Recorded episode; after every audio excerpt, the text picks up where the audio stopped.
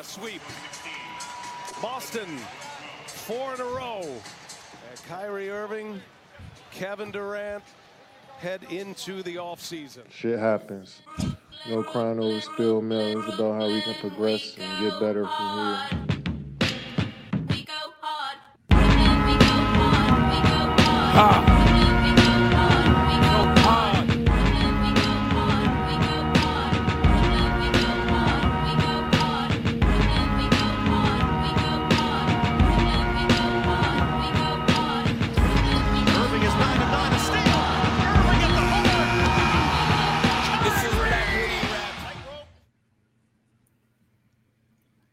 Welcome, everybody, to episode number 1 of Battered Nets Fans. I am your host, Daniel Granada, alongside here my special guest, Mike Bisceglia from Bad Weather Fans. Thank you so much for joining me today, sir. Yeah, thank you for having me on. It's wild watching those video highlights there because I can remember all of those plays. I can remember the moments of those, and it's been so long since we watched Nets basketball. I was like, if you want to just roll 60 minutes of Nets highlights so I could feel good and feel optimistic, I'm game. I love the intro. But, yeah, thanks for having me on. I appreciate it. Well, I actually considered just having just a bunch of negatives and a bunch of, like, Charles Barkley and Nick Wright and stuff. And I was like, you know what, let me throw some highlights in there first because it's been a rough offseason, that's for sure. Yeah, it's been brutal. It was brutal. We got to a point now where at least we have a roster. And Kevin Durant and Kyrie Irving are coming back. Now, will that ultimately be a good thing? Will the grand prize be there for us? Who knows? But it did end basically with, yeah, we're back. And not the normal, like, hey, that sucked as an offseason. We'll be back next year to, hey, that sucked. Hey, the players are leaving. Hey, they're coming back. Okay, here we go. Well, are you fearful that KD is going to want to leave again? Because I feel like, you think so? I would say maybe not in this season. But dictating on where things have gone in the past, I would not be surprised if in a year from now we're doing episode 56 or wherever we are in the scale. And you're like, Mike, it's a year later. The Nets lost in the second round, that brutal loss, that James Harden 3, game seven winner on the James Harden 3. Kevin Durant wants to team up with Harden and Embiid in Philly. Maxi's value's up. I think we can get him in a deal. I would not be shocked with anything. And I say that now because it was just such a disaster. I hope that he wants to stay because he's really good, but I wouldn't be stunned by anything at this point after what we've seen from the Nets. Because of his contract situation, I mean, when he originally asked for the trade, I was one of the people that didn't see it happening. Right. Eventually, I came around to the idea when I started hearing the Boston offers. Mm-hmm. I was like, you know what? This kind of makes sense. Right. But the fact that he has 4 years left, or after this year, 3 years left on his contract, I just don't see. He could ask as much as he wants. How is it going to happen? Whenever these players request trades and they get their wish, it's 1 year left on the deal. Anthony Davis, James Harden. Like, if you're under contract for 3 or more years, why would the team trade you away? Yeah, you make a great point, and I got to give credit to my podcast partner on Bad Weather Fans, Alex. He said this right away, and of course, when he said it, I disagreed because he's annoying as a Knicks fan. You say it, it makes sense, and I'm in here with agreement. But you make a valid point, right? Like, yeah, there's only so many years left on his deal. He's getting older. All the things you said are right. I have just, as your podcast title has, battered fans with the battered Nets fans. Yeah. There's just part of me that's like, at some point, something will go wrong, and maybe the trade value diminishes, and we're like, wow, okay, we're running it back with Andrew Wiggins. He looked good, another all-star year. Like, at some point, something else will happen. You're talking logic. You're making sense, which I totally agree with everything you said. I'm just like, at some point, something's going to happen. It's going to get depressing. Now, I hope I'm wrong. I don't think he'll be traded. I really don't, but it wouldn't stun me. But, yeah, like, at least for now, Kevin Durant's a Brooklyn Net. And, I mean, at some point, like, I still believe he's the best player in the NBA. At some point, that's not going to be the case. Right. Because he's not getting any younger. So the trade value is going to go down also. So I get what you're saying. Like, if you want to get bang for your buck, I guess, now would be the time to trade him or next offseason. But I just don't see it happening. Now, Kyrie's back. Now, is that, I don't even know if to say that that's a, I love Kyrie. I'm one of those few that's a Kyrie defender. My wife thinks it's horrible how much I defend him because she finds him very annoying. I want to hear about that. Yeah, I considered naming my second daughter. Well, I ended up being a son, but if it was a daughter, I was like, maybe we want to name her Kyrie. She wasn't having it. So I'm a big Kyrie fan. But man, he's gotten to this level where it's getting really hard to defend him. Now, yeah, did you think he was gonna leave? My emotions on that have gone so back and forth. And to your original point, which I think is really fascinating, I like Kyrie Irving too. I think there's a lot of good with Kyrie Irving, but it does make it difficult when he spews stuff that's really tough to agree with. And it's such a weird predicament for Net fans because we bleed with Nets. We love Nets. Like, that's our team. We care about the Nets. And it's just like to pivot between the two distinctions of Kyrie Irving and some of the nonsense he says, and then Kyrie Irving on the basketball court is really difficult. And I would say anybody that would come back and be like, how can you root for that guy? Did you see what he said? I would say, I hear you. You make valid points. I'm going to root for him. He's on the Nets. That's what's the value to me. He's done some weird stuff. He's done some bad stuff. But again, it's opinion based. All of that. To get to your original question, yeah, I thought it was over. I thought it was all over. I was thinking about all the bad things. My mind went into the negative attitude. My mind went into, well, maybe Russell Westbrook will respond. I mean, maybe it was just 1 year. It's tough playing in LA, right? LeBron James can be tough. Anthony Davis is hurt all the time. I get my mind was racing that way. I thought it was over. I thought this whole thing was over, and I was getting ready for the next experiment of the Nets, and I had gone to the bad place for sure. Well, much like with KD, I didn't think Kyrie was going, and because I didn't think he wanted to go to a contender. I hadn't heard about anybody outside of LA that wanted him, and then to go to LA, he would lose $30 million. I thought impossible until I think it was my brother. He came up to me, he goes, you know, he might go and just dedicate this season to Kobe Bryant. Right. And I thought to myself, Kyrie's gonna leave. Yeah. He's gonna take a pay cut of $30 million. Your brother did it. Yeah, and he's gonna dedicate it to Kobe Bryant, and that's it. That's when he convinced me. But that lasted about a day or two, and then he came back. But I think he's gonna have a career year. I do too. He has to.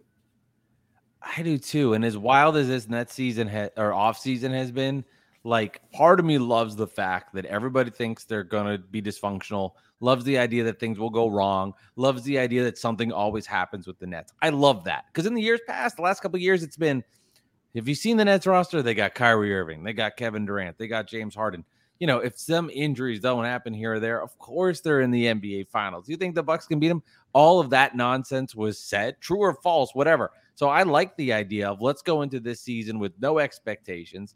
Ben Simmons is an afterthought. But Ben Simmons, here's the truth. If Ben Simmons is right, he's an all-NBA player. He's not an all-star. He's an all-NBA level player. The talent on this roster is absurd, and we've all kind of forgotten about it because of the nonsense that has been created in the cloud above. So I like that, and I think Kyrie Irving, because it's so Kyrie, right?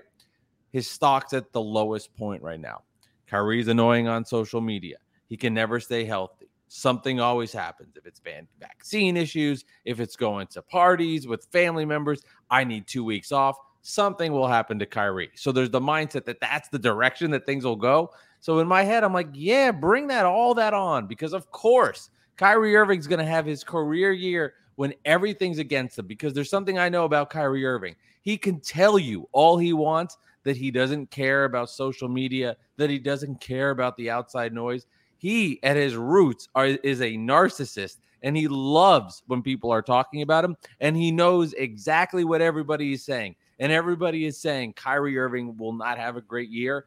Here's the truth. He's on a contract year where he needs more money because we all want more money. He hears the noise of everybody saying things around him. He does. Trust me, he's full of it if he doesn't say he is. I agree. I think he's going to come out and have an extremely, extremely great season. Now, will something happen? Probably. Yeah. But I do believe he's going to come out, and the Nets are going to come out on fire. I do believe that in my heart. And he's a smart guy. I feel like he understands why everybody was hesitant to give him a contract, and it's his availability. Like, everybody doubts. Mm-hmm. When something big happens, political or whatever it may be, I know it's very, I don't know if immature isn't the word, but my first thought goes to my sports teams. I'm like, oh no, Kyrie's going to sit out. He's going to protest this.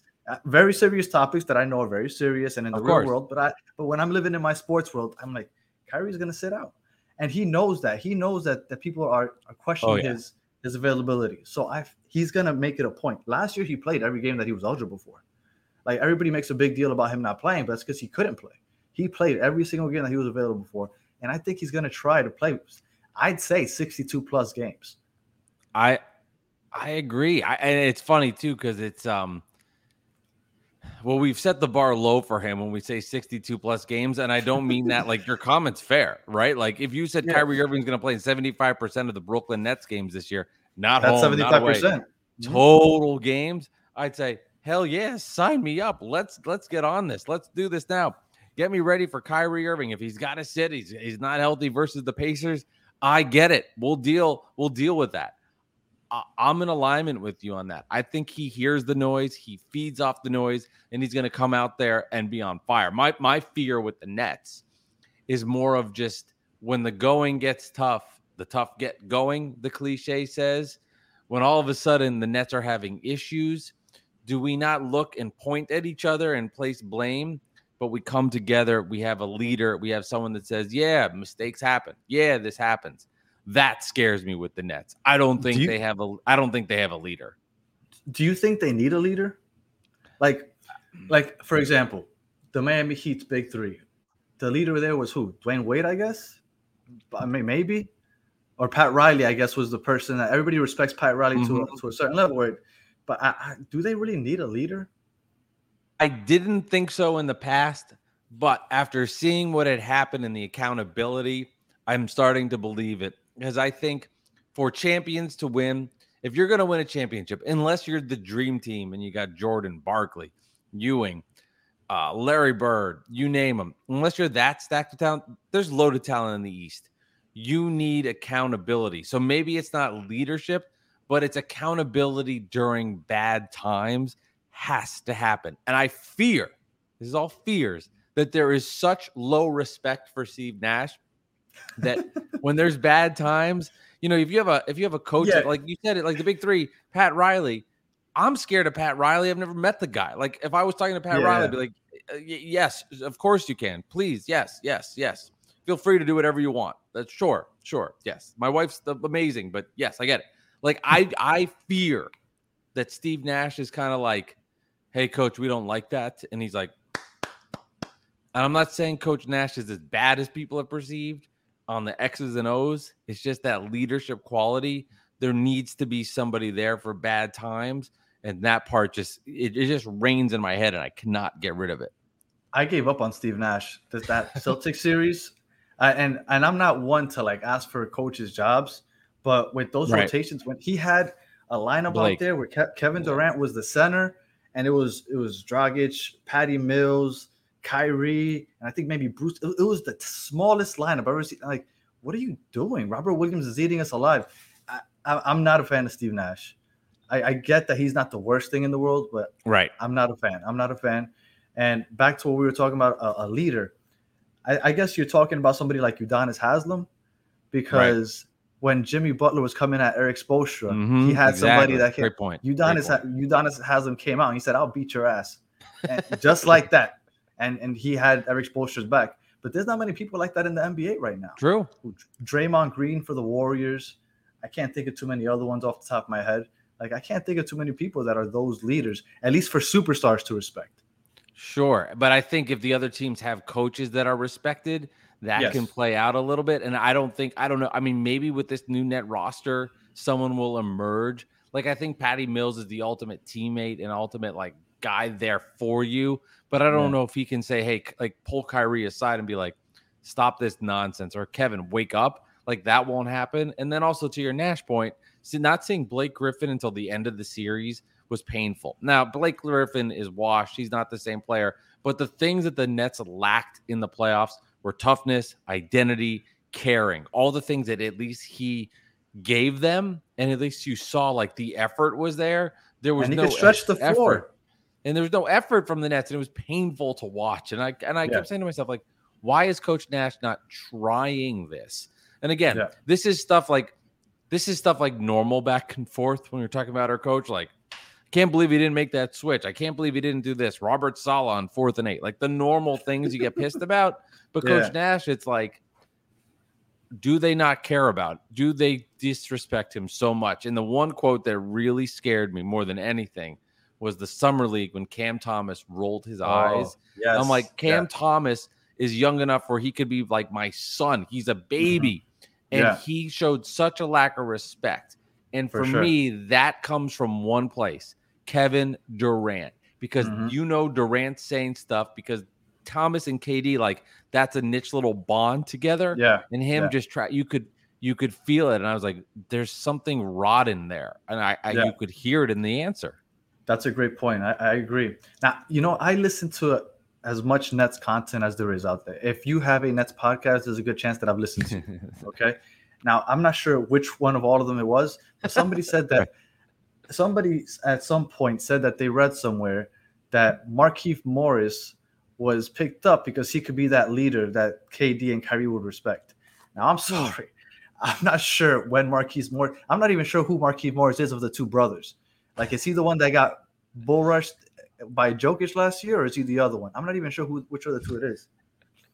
Do you know? I think he was the one from Jokic.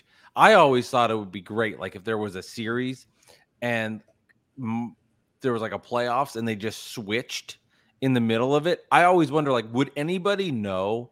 I mean, I don't think maybe in the locker room they would know if they were like, hey, my brother's a little better than me. I want to win this series. We're going to sub out. Like, would we go in like into the game and all of a sudden the other referee or the other team's coach is like, I think that's the other Morris brother. I always wonder if that would happen. That's a side note. I don't know. I don't know enough about Markieff Morris to give you an answer there. I would say I hope so. And I'll fingers crossed that we'll see how it plays out. I'm honestly not happy that he's on the team. I've never been a fan of his. Did we pick him up to be the backup center, or because I figured Daron Sharp has that role? No, behind Nick Claxton. That should be his. Even though I'm one of the few people that want Ben Simmons at center, but I guess we can get into that in a little bit. I'd love to hear that. Geek me out on Ben Simmons at center. But I'm looking at Markieff Morris. He basically missed the whole season after he got trucked by Jokic. He played 17 games. Right, he missed from the beginning of November to the end of March. I don't know. You know how it is. Like, and I'm a victim of this. I'll be honest. Every time you sign a free agent, it's the positive side of things. It's the good side of things. Like, I'm so battered. I'm negative. Everybody that we sign, this guy sucks. But see, I'm so used to everybody that's beaten me that I always look at the good in them and not the bad that's come out. Like James Johnson, when the Nets signed him, I'm like, that guy's never missed a 15-footer in my whole life. I was wrong. I mean, he couldn't make a layup, so that was my mistake. But I always think of the positive that's happened with the other player, and I can't think of it's funny. I can only see the positive when they're on the other team and how they've destroyed me. Then they come to my team, and I watch them obviously a lot more, and then those negatives start to come out. Even though I've watched the other games, and I'm sure James Johnson's missed shots versus the Nets, but I can only see it that way. So I agree with you on the battered thing. I think I just have a different like viewpoint of it. Like we're going to the same place of destruction in our mind for our love, but how we get there comes from a different angle. Both of them don't work. I'll mention that. Like we both suck. Yeah. But yeah, I hear you. I don't know. When we got Tyler Johnson. I was so miserable. I was like, why did we get Tyler Johnson? Like I said, they start off in my mind, they suck, and then they prove me wrong eventually. And I feel better that way. I'd rather, you know, low expectations and then be happy than high expectations and just be disappointed. I mean, we're going to end up disappointed regardless, but that's how I am in real life. I wonder why with the Nets, I do that differently. It's interesting. Well, this is not like a therapy pod, but I'm just curious about that. Well, it's a random tangent that is just kind of curious. Yeah. What's one random Nets opponent that you feel is just a random player that always kills the Nets? Because to me, Enes Kanter, I couldn't stand seeing that guy because I felt like he would destroy us on the boards every time we played him. Yeah, I think, well, that's a great point. He's one of them. I'm a big fan of playing like DraftKings or you know, doing like daily fantasy. And whenever Enes would play the Nets, I'm like, pencil him in at 5,800 because he's going to kick our ass. Evan Fournier is another one. Yeah, he's another one too. But, so it's funny because, you know, I hear Nick fans all the time saying like, Evan Fournier sucks. I'm like, I don't think Evan Fournier's ever missed a shot. But that would be the guy that you're excited about signing. That's the guy that you would sign. You'd be like, oh, Evan Fournier, he's not missing at Barclays. Totally. And then I'd get in there and I'd be like, wow, he's given up 12 straight points to Jaylen Brown. I guess he can't play defense.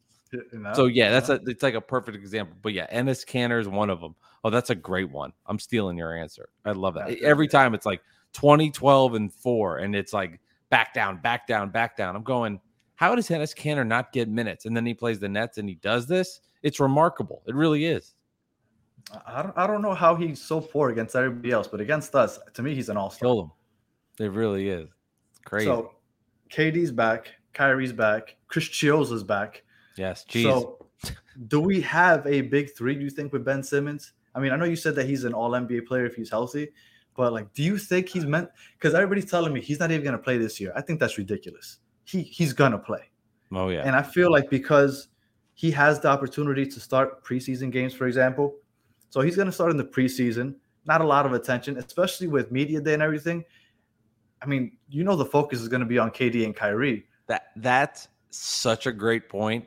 How Ben Simmons, who hasn't played – I think this might illustrate – I'm so glad you said this. To illustrate how dysfunctional the Nets offseason has been, Ben Simmons has not played a game since the Sixers playoff series 2 playoffs ago, and his media day is second tier to interesting questions is insane of how bad this offseason was from that standpoint is such a good point. That is mind boggling. I agree that it kind of encompasses how bad things have been, but I think for Ben Simmons, it's like the best situation that could have happened. Totally. Because the situation, look, he plays in preseason games. He can finally warm up on the court, actual action. The attention's going to be on KD and Kyrie off every press conference. Like, I feel like this is the opportunity for Ben to finally kind of just ease into an NBA role because on the first game of the season, it's not even nationally televised. Is it? I don't think it is. So versus, Pelicans, I guess, maybe, but I don't think it is. So I feel like this is, for Ben Simmons at least, this is the best situation possible. Yeah, I think you're right. And like if I was on Bad Weather Fans and I had Knicks fans listening to me, they'd be salivating. This is so cool. Ben Simmons is on the Brooklyn Nets now. The scrutiny he's going to get compared to being in Philadelphia is not the same. It's not. Anything goes wrong, it's just going to be different. Now, that's just the truth. There's not as many passionate Net fans as there are 76ers fans. I'll say at my core, the passionate Net fans are as good or better than any other fans there are. But I understand it's a young baby. There's just less of them. But to the point, Ben Simmons is it's going to be easier for him. I say all that to say, for somebody that had problems with Philly and the media and the fans and the scrutiny, he's going to get a little help on that because it won't be the same in Brooklyn. And I think that will help him a lot. As crazy as all that sounds. And the other point, too, which is the positive energy here is the Nets have guys that have a lot to prove. And he's in the category of there as well. Kyrie Irving does. Kevin Durant does. And Ben Simmons might have the most to prove. Here's a guy that was the first pick in the NBA draft. He missed his first season in the league. Then he came on and it became some sort of a sensation with his defensive play, his playmaking ability. Then we found out he can't shoot, right? He cannot shoot the ball at all. And all of a sudden, all the head mental stuff happened. We know how things ended in Philly. Fast forward, here we are in Brooklyn. Back issues, doesn't play. He's now ready to go. If he's not ready to play this year, it's a wrap. It'll never happen. For sure. No. He's going on the JJ Redick podcast. He's ready to speak. This is it. If he can't do this now, he can never do this. But he's so in a sick, twisted way because of how dysfunctional, and it goes back to how no one will care as much about him on the media standpoint, and he'll be like the B story The fact that Kevin Durant and Kyrie Irving have been that dysfunctional and that Ben Simmons can go under the radar without even playing is such a positive in a negative world of a sunshine going through the rainstorm is just a bizarre statement, but a fair one and a true one. So, yes, because the Nets aren't as watched, and yes, because KD and Kyrie have set the standard for what dysfunction looks like, Ben Simmons isn't going to be talked about as much until he starts playing well. And that's a good thing for Ben Simmons. All right, now this brings me to my next question for you. Yeah. Okay? Now, I've gotten a lot of crap on Twitter because I constantly say I want to see Ben Simmons at center. Do you think I am crazy for saying I want Ben Simmons at center? Now, let me preface this by saying I want him at center based on the roster we currently have. Right. If we had an actual center that could maybe shoot, or at least shoot free throws, give me something. Right. I'd feel a little better about Ben Simmons playing, point guard. But having him and Nick Claxton out there at the same time scares the hell out of me. That's fair. Because that paint is going to be clogged up. That's fair. So, am I crazy? No, you're not crazy. And I hope the Nets are experimental and do all of it. I would say I'm game with trying anything. Now, my personal thoughts are I like him at the point guard position. I think it would be interesting. Now, backtrack before I even get to that point. I'm so happy that we're having this conversation where we're talking about should we play Ben Simmons at the point or playing at the center and not being like is his herniated disc spasming. Like this is a fun conversation. This is one where we can have a healthy debate, but at the end of the day, it's a good problem. As long as he's on the court, I don't care. Exactly. Right. Exactly. But to get to your center thought, I like the idea of him at point guard to start if he's so talented in distributing the ball and he's so good at getting people in their spots. That intrigues me. Now, the problem with that is I kind of counterbalance my own point is Kyrie Irving and Kevin Durant are so ball dependent. They need the ball in their hands to be successful. Can they have the idea of Ben Simmons being the distributor? Would that work? I don't know. That's part one. So go ahead. No. I wanted real quick. I would have had those same worries if it wasn't for the James Harden experiment. Good point. James Harden was running the game, was running the ball. It was just him and Kyrie. Kyrie said, "Go ahead, you're the point guard." Now, because of that, I feel comfortable with KD and Kyrie playing off the ball because they did it with James Harden. That's a great point. That's fair. That's very good. I mean, a little different that Simmons can't shoot.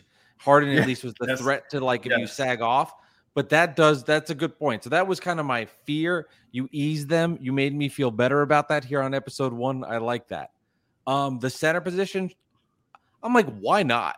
Try it all. Try it all where he becomes just a freak guy that can get rebounds, push the ball up the court. Try everything. I'm in favor. Basically, I'm in favor of trying everything minus shooting guard. Let's not try that. If you're hey, Kyrie, pass it to Simmons for a three, and prove me wrong, he starts nailing threes. That first game, too, he's going to, shoot a three just to piss the whole Sixers fans off, the whole base off. But, yeah, man, I'm game with the center thing. I'm game with the point guard thing. I'm game with experimenting with all these different lineups. And I'm excited to see what works, what doesn't work. And I'm excited to see consistency with him. And I hated Ben Simmons in that Philly Sixers series a couple years back. Jared Dudley and the arms out. But things change fast. Now I'm listening to him and I'm going, we're fickle. As fans, we're fickle. Right. Yeah. We really are. It's truly Paul Pierce is the player I despise the most. Oh, no. I hated me. Oh, you and we shared that sentiment. And Pierce, I hated cheering for him. But when he's on the Nets, and he's making clutch plays. I got through it. But Pierce was the one, man. I went to Nets Celtics playoff series, and I'll never forget yelling back and forth at him. He's looking that guy just got those whole Celtics teams got under my skin. But Pierce is the one guy, but he was a net. And it was at the end of the day, Pierce is shooting jumpers versus the Raptors. You're not rooting for him to miss it. I hope not. He got the game-winning block, and I was man, out of all people, you. Oh, you weren't saying that in the moment.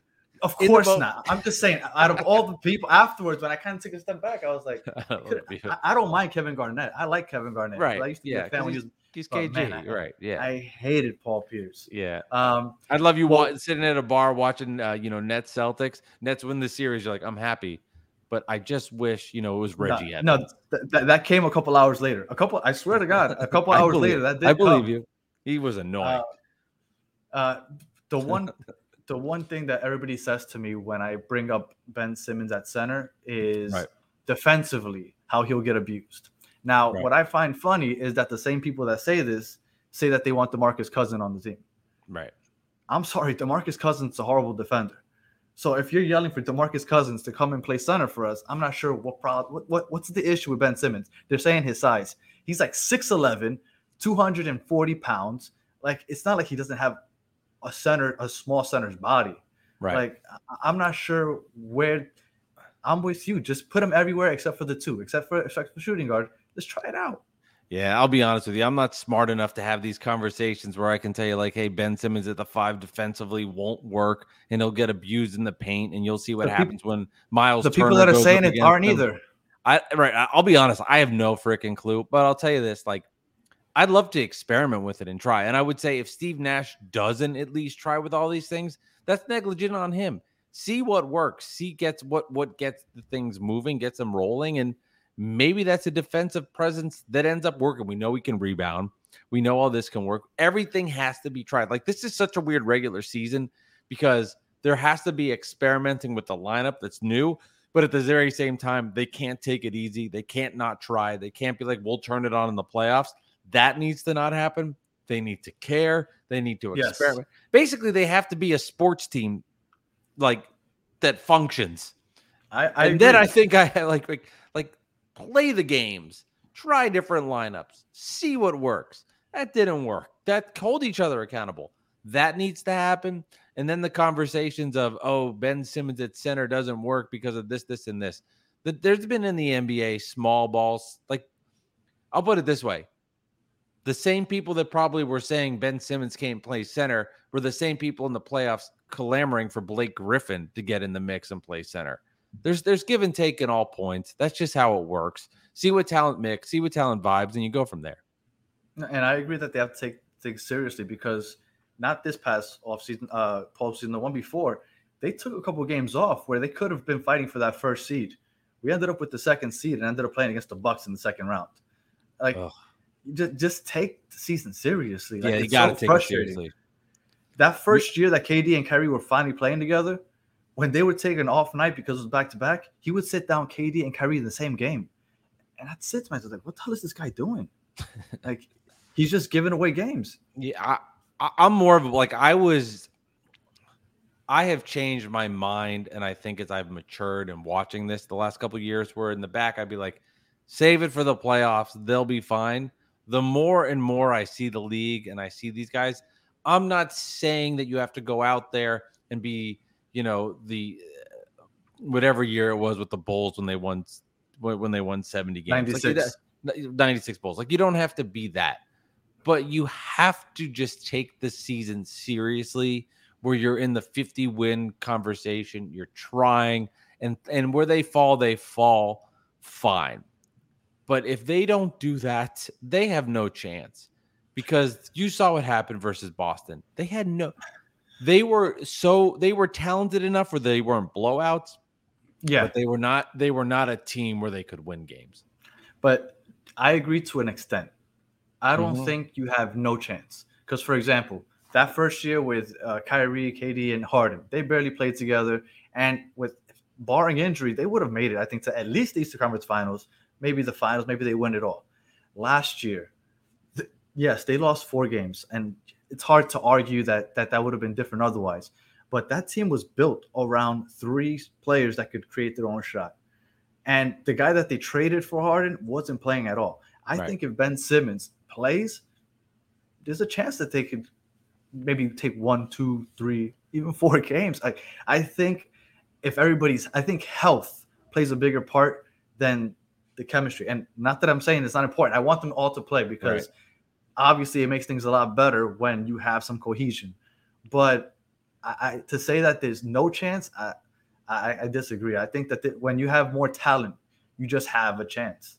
Yeah, well, I think what happened last year was it was so dysfunctional and so bizarre that it kind of shatters ideals and ideology on things. Like the Nets last year went in with Harden, Kyrie, and Durant, and what happens? Kyrie Irving doesn't play because of a vaccine mandate.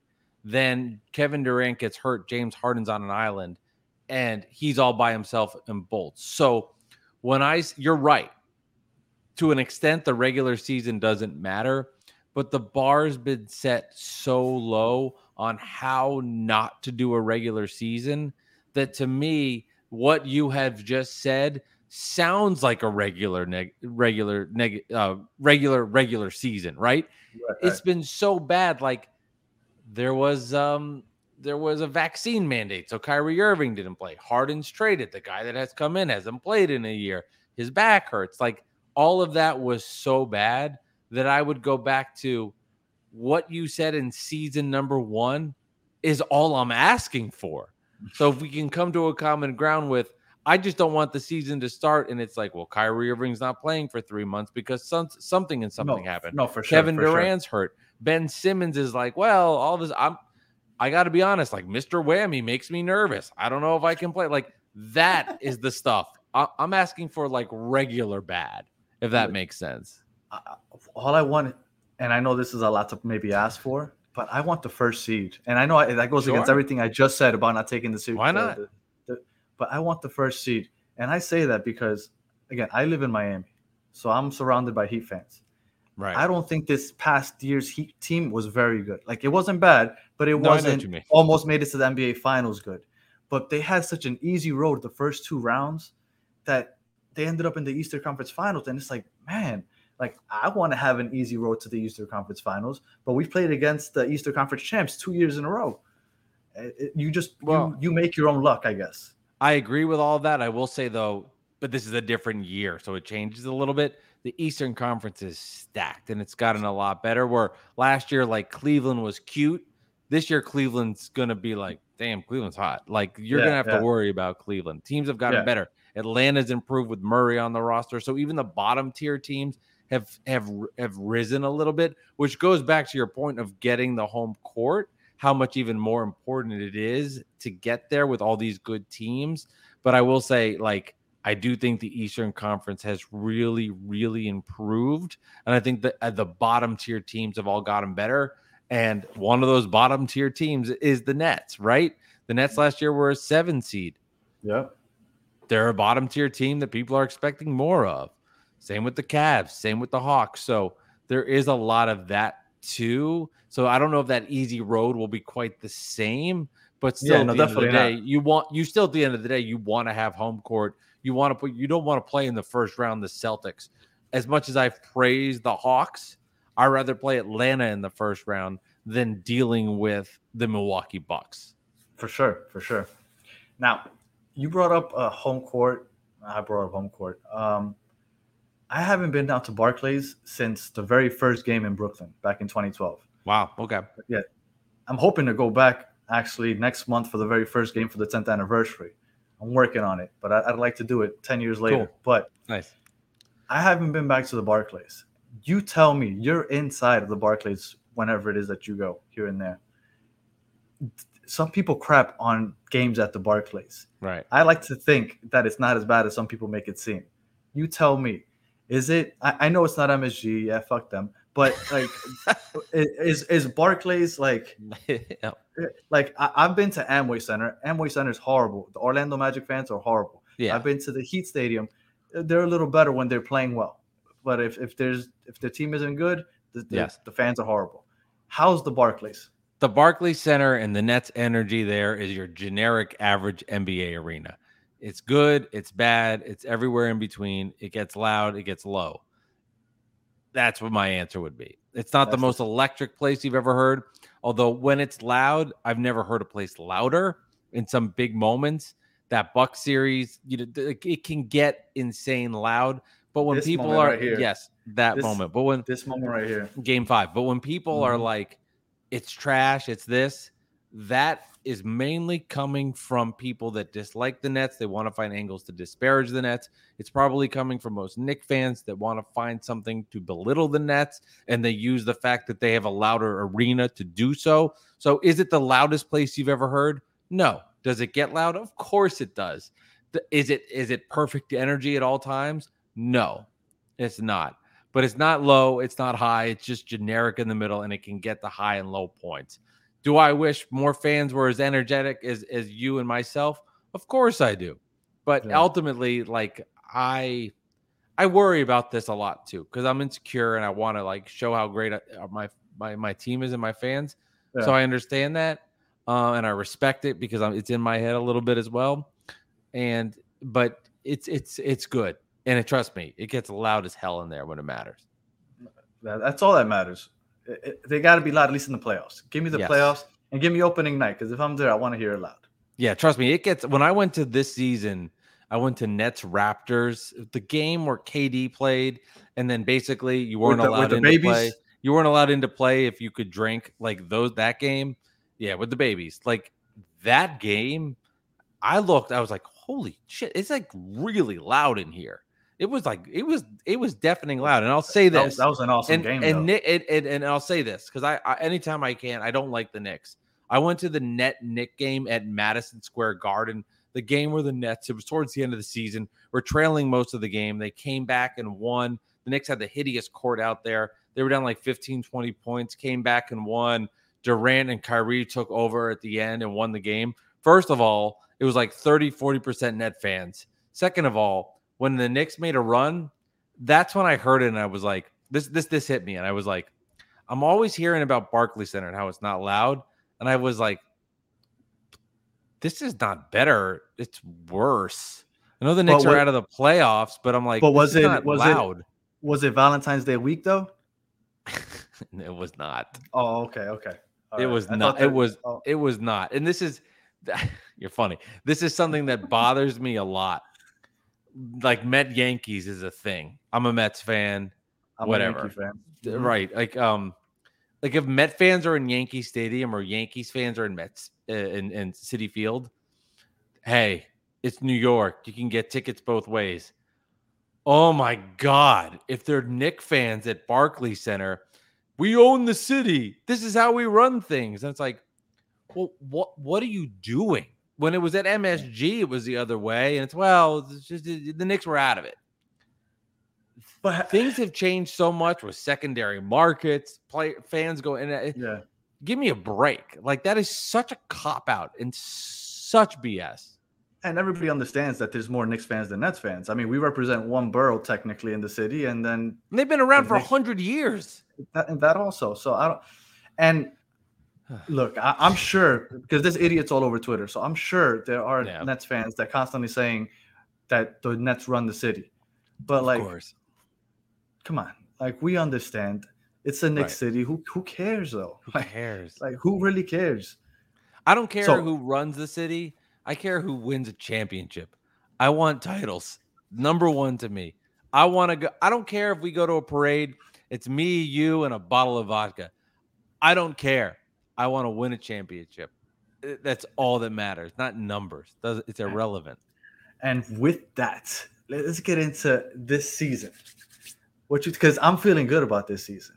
Yeah. I feel like Ben Simmons is going to come, and I think he's going to kill it this year. I think he's going to remind everybody who he was.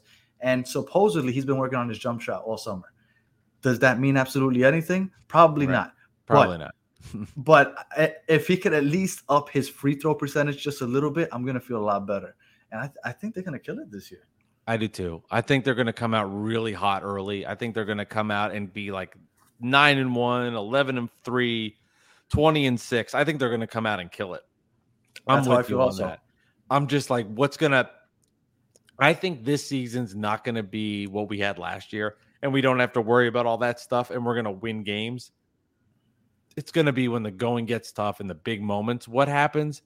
But from last season was so depressing and so bad that the bar nationally, internally has been driven so low.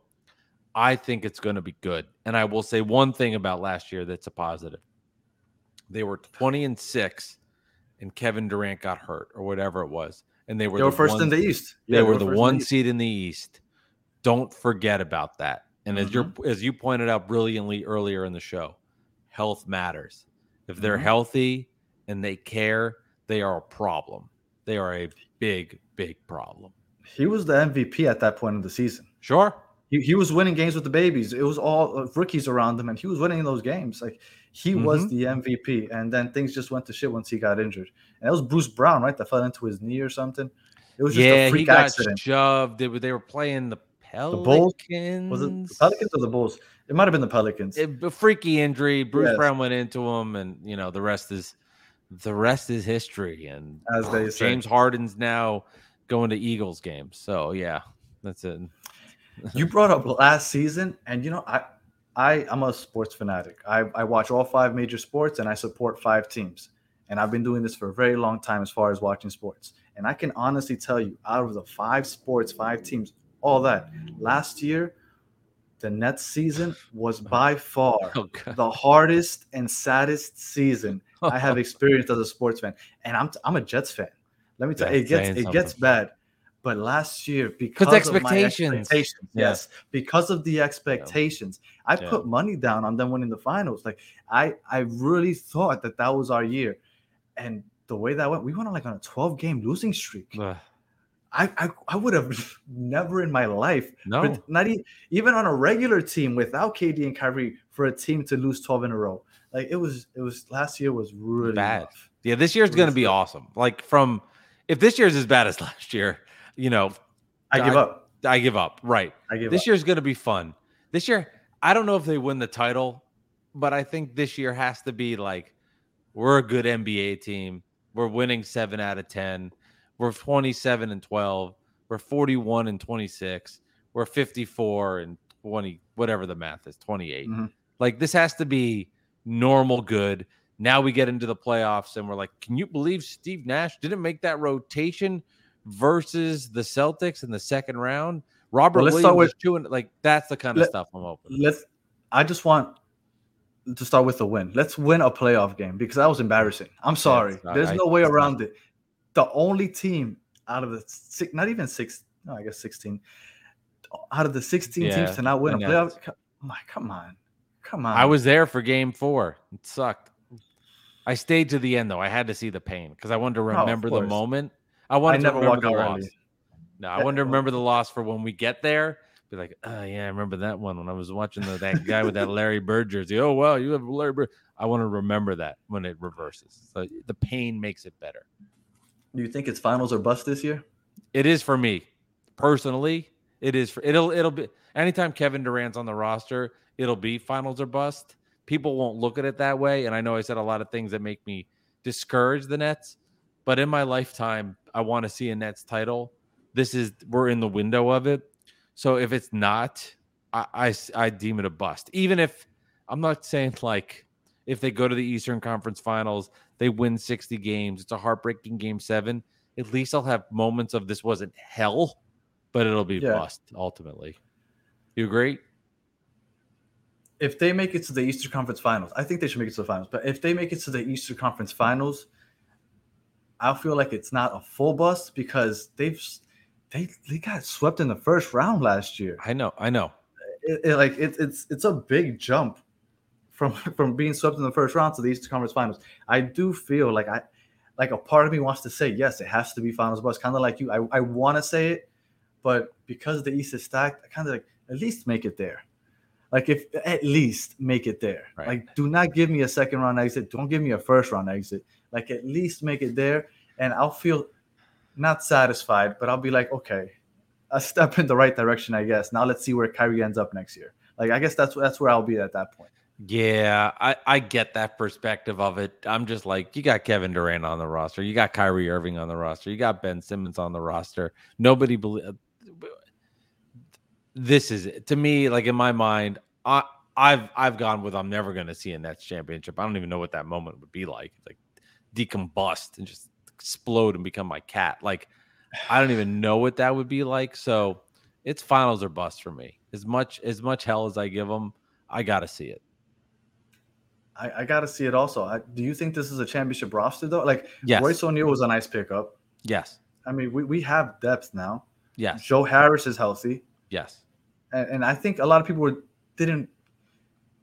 it wasn't talked about enough how much we missed Joe Harris last year. Because Patty Mills led the team in minutes. Patty Mills leading the team in minutes, that can't happen. This is a championship roster. This is, you're getting into nitpicking like, they don't have a backup center. It's like, okay, I hear you. They don't have a backup center, but that's the conversation we're having. That's right. A good conversation. We need somebody that can be another playmaker. Agreed. Okay. But all the other stuff, this team's going to have a full season with Seth Curry, Royce O'Neal, TJ Warren. That's a Joe Harris. That's a nice core bench just to start there. Yes. Like Joe's back. Simmons is back. They're getting a lot of good players. Now, can they stay healthy? Probably not. Will it all work? Probably not. But that roster there, if you compare it to the other ones, is enough to win I like Boston. They beat the crap out of the Nets, but don't tell me then that their roster is and the Nets isn't at full strength and like things are even. No, not at all. Well, our issue was wing defending, right? We couldn't defend the wings last year. We have Ben Simmons and Royce O'Neal now. It's a lot. Like that's a lot better than what we had last year in the playoffs. Talent's there. It's the other crap. And TJ Warren, I completely forgot about TJ Warren. Yeah, he's an animal. Coming off the bench, we have a scoring threat now when KD or Kyrie goes to the bench. I completely forgot. I agree. This is a championship roster. I think we have a solid chance of winning it all. Again, I've said the same thing the last 2 years. Yeah, no, you'll be proved. Like I said, episode 47 will come on this and be like, man, can you believe what happened? I did not see Robert Williams with a quadruple double versus the Nets in the first round, and Kyrie Irving was in the Bahamas because he didn't want to play. Robert Williams is done. He's out for 4 to 6 weeks with some type of knee surgery he's having. Yeah. That guy's done. Don't worry about that guy. He's not going to be a problem. I'll take your word for it now. I'll remember that later, and I'll text you. Robert Williams just blocked the shot. We're all bleeped. Nah. So let's end it here. Media day. Yes. Oh, it's gonna be fun. What are you expecting? I know some people are saying they're not gonna. They're gonna show up. I'm sorry. They'll show up. The scrutiny that they would get for not showing up. They're gonna show up. So what are you expecting from media day? I'm expecting them to say a lot of nothing with some sprinkled in of coded answers. I think you'll have to ask. Let me put it this way. I believe in media day. I'd be disappointed if the Nets didn't have one. Kevin Durant and Kyrie Irving should speak. There's a lot to learn. I expect them to be calculated, and I expect them to give a lot of nonsense with moments of interesting. But yeah, like they're so sadistic, they'll spin it and blame the media. Like that's the Nets. Like that's Kevin Durant and Kyrie Irving. Like, yeah, we're cool. Like, it's all y'all that care. We're here to play basketball. Like, that'll be the response. And then I mean, that's what it'll be. Like, yeah, man. I'm here. I'm on the Nets. I want to win a championship. What happened in the offseason, that's your prerogative. I'm just here to win the title. How do you feel about Steve Nash? That's my coach. We respect each other. Man, maybe sometimes haven't been as good, but we're here. We got one goal in front of us. Boom, done. Look, it was strategic what Ben Simmons did. Not only is he not going to get a lot of attention, but he decided to go on the three and whatever. The JJ Redick pod, yeah. Yeah, the podcast. He went on there, what's going to come out, like 3 days before media day? Yeah, he's going to give out as much information as possible. As much information as possible to lower the amount of questions that they ask him. I'm telling you, it's going to be all KD and Kyrie, and Ben Simmons is going to flood. Right under the radar. Crazy. Not even going to notice he's there. Something I never thought about. It's crazy. I am curious from like a podcasting media junkie. Did JJ Redick ask tough questions to Ben Simmons? Or do they play? He has to. Like JJ Redick. I'll lose respect for the JJ Redick pod if he doesn't ask the tough questions. Or give me a tough question. What would you ask? Did you miss last year because you didn't want to be there? You mean Philly? No, he can't say that because then he's Philly. Did he win the money? He can't say that. You gotta ask. You gotta ask. Even though he can't be honest about it. He has to just lie. You have to ask these questions, right? Like Tell me about what happened in that. What happened between game 3 and game 4 where you didn't play and you were scheduled to? Did the Nets losing to the Celtics impact your decision? I'd love to know that. Was it true about a group text message chain that you bailed on? I'd love to know that. Oh, well, Shams already came out and refuted that. Let me ask Ben. I'm sitting down with Ben Simmons. He's in my living room. We're drinking We're drinking some Pinot Grigio because that's cool on podcasts. I want to know that. I want to answer. I got you. I gotta know. No, you don't. You can choose not to answer, but I have to. And then we can have some fun, like Geno's or Patsy's. You know, we can do all that shit too. Like, you know, you gotta have it both ways. I'm a big media guy. I believe in it. I know. And I appreciate it because I feed it. Like I told you, I listen to every single bit of Nets content that I can find. So I'm all for it. Also, I just sometimes I feel like you're gonna ask that question, but you're gonna get nothing. Like the whole.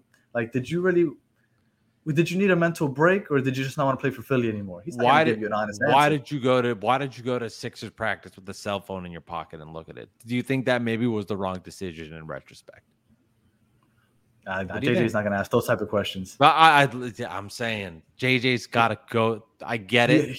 JJ will ask some questions. He'll ask, what were you thinking when you passed up the ball up in Game 7 against the Hawks? He'll ask that question. Right. And I get to that. And he'll ask, could you have played against the Celtics game 3 or game 4? And Ben Simmons is going to be like, no, I tried. My back was bummed. So I decided to go out there and sit on the bench like a Skittle because I hated that stupid outfit that he wore. But he's not going to answer anything too honestly. I know. But I'm going to listen to it. Oh, yeah. No, I'm excited about it. Yeah. All right. Well, again, thank you for joining me on episode number 1 of Battered Nets Fans.